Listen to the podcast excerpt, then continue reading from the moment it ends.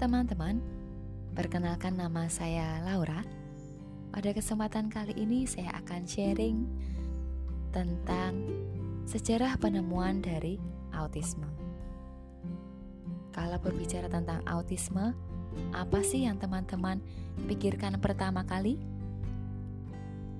Mungkin yang terpikirkan pertama kali adalah karakteristik khas dari orang-orang dengan autisme, yaitu interaksi sosialnya.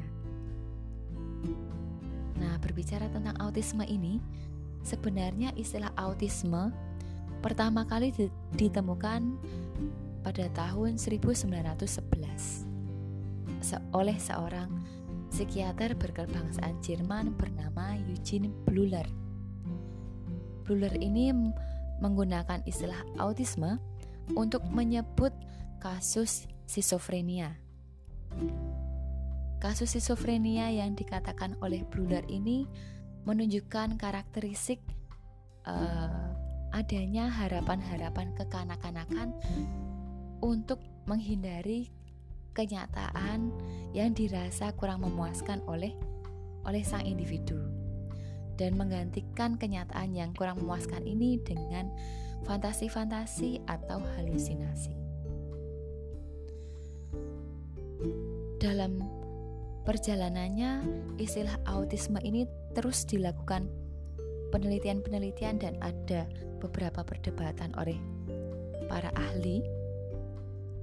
Lalu um, ahli kedua yang dikatakan sebagai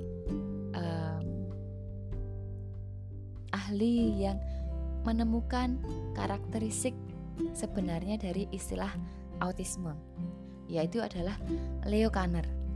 Leo Kanner ini bekerja di Johns Hopkins University Hospital di Inggris. Nah, Leo Kanner ini mengidentifikasi uh, orang dengan autisme dengan karakteristiknya yang unik. Nah, karakteristik unik dari uh, orang dengan autisme ini berupa adanya obsesi atau perilaku perilaku perilaku stereotip dan juga adanya uh, perilaku yang perilaku atau bahasa yang dilakukan secara berulang-ulang. Tentu saja deskripsi karakteristik yang disampaikan oleh Leo Kanner ini berbeda jauh dengan karakteristik yang disampaikan oleh Bluler.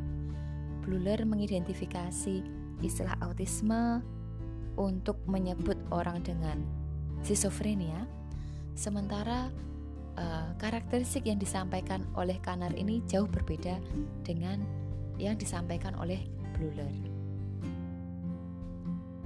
Selanjutnya Kanar juga uh, mendeskripsikan Orang dengan autisme dikatakan memiliki relasi yang baik dengan objek-objek atau bisa dikatakan lekat terhadap objek-objek tertentu. Bahkan objek-objek yang membuat orang dengan autisme ini lekat uh, umumnya memiliki penampakan atau posisi yang tidak pernah berubah atau bisa dikatakan selalu sama sepanjang waktu. Selain itu, orang dengan autisme yang di uh, yang diamati atau diobservasi oleh Kanner ini menunjukkan uh, perilaku alone atau menyendiri.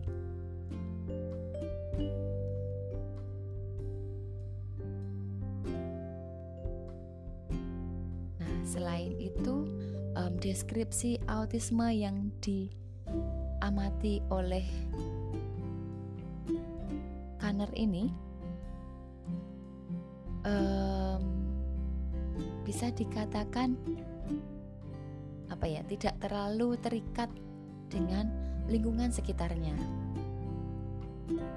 Nah, karena uh, deskripsi karakteristik autisme yang disampaikan oleh Kanner ini berbeda dengan uh, yang pernah diteliti-teliti sebelumnya. Uh, psikiater pada saat itu uh, sulit menerima pendapat yang disampaikan oleh Kanar ini.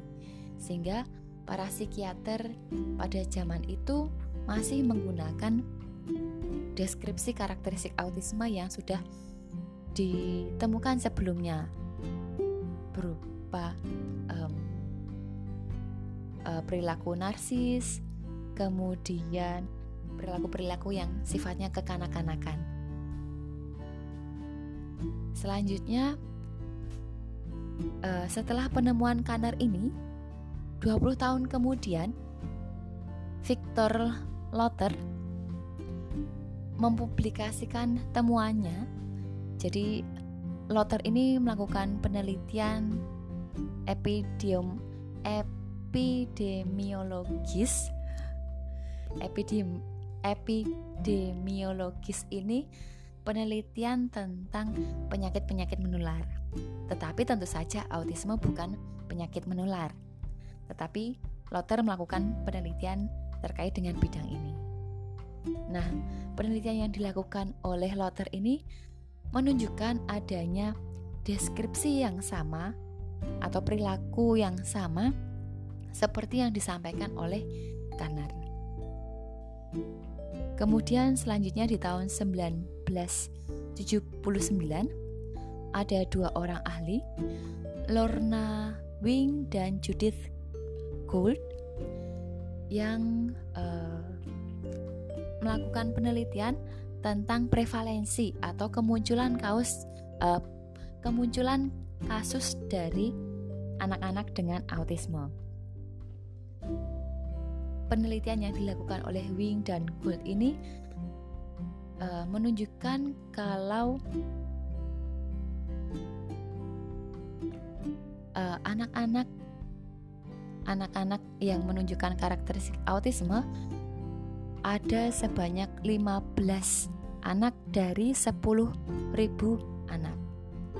Jadi di, di antara 10.000 anak, 15 di antaranya itu menunjukkan karakteristik dari autisme. Nah, karakteristik anak-anak dengan autisme yang ditemukan oleh Wing dan Gold ini menunjukkan karakteristik adanya hambatan interaksi sosial, komunikasi, dan imajinasi. Tiga karakteristik ini dikatakan sebagai um, triad impairments atau uh, tiga hambatan utama dari autisme termasuk juga perilaku yang berulang atau repetitif.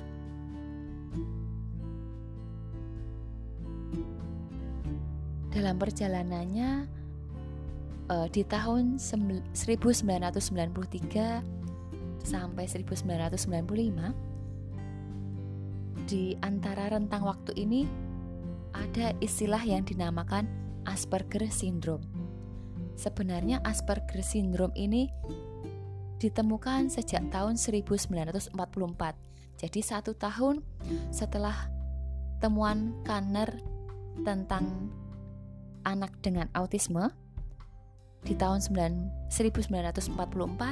Hans Asperger e, menemukan karakteristik yang mirip dengan anak dengan autisme namun yang menjadi ciri khas dari anak dengan Asperger syndrome ini kemampuan kemampuannya yang dikatakan di atas rata-rata, termasuk kemampuannya dalam berbahasa. Itu yang menjadi ciri khas dari Asperger. Namun eh, terkait dengan sindrom Asperger ini ada beberapa penelitian lebih lanjut yang mungkin bertentangan atau ada penelitian yang mendebatkan tentang sindrom Asperger ini.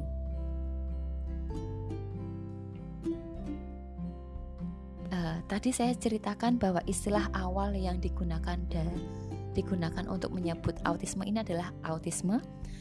Lalu di tahun 2000-an uh, eh, istilah autisme mulai berubah menjadi autism spectrum dan sekarang istilah yang resmi yang digunakan adalah Autism Spectrum Disorder atau ASD. Di tahun 2006, Gillian Baird semoga saya tidak salah menyebutkan namanya ya. Gillian Bard dan teman-temannya melakukan penelitian tentang uh, prevalensi dari ASD ini atau Autism Spectrum Disorder. Nah, penelit hasil penelitian dari Gillian Bard ini menggunakan um, diagnosa dari ICD yang ke-10 dan hasil penelitian ini menunjukkan uh, prevalensi sebanyak 38,9 uh, persen dari 10.000 anak. Jadi bisa dikatakan dari 10.000 anak itu terdapat setidaknya 38,9 anak itu menunjukkan karakteristik dari autism. Jadi terjadi pertambahan jumlah prevalensi atau jumlah kasus dari anak-anak dengan autisme. Nah, tahun ini sudah mulai tahun 2020 tentu saja sudah banyak penelitian-penelitian tentang autisme dan tentu saja jumlah kasus atau prevalensi dari autisme ini jauh berbeda dari penelitian sebelumnya.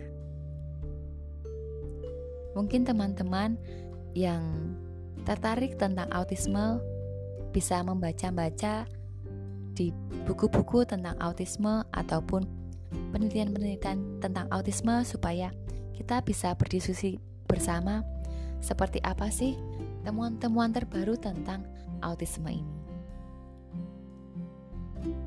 Sekian uh, sharing dari saya, semoga sharing tentang sejarah autisme ini menambah uh, informasi teman-teman sekalian dan selanjutnya kita bisa sharing bersama-sama tentang autisme. Terima kasih.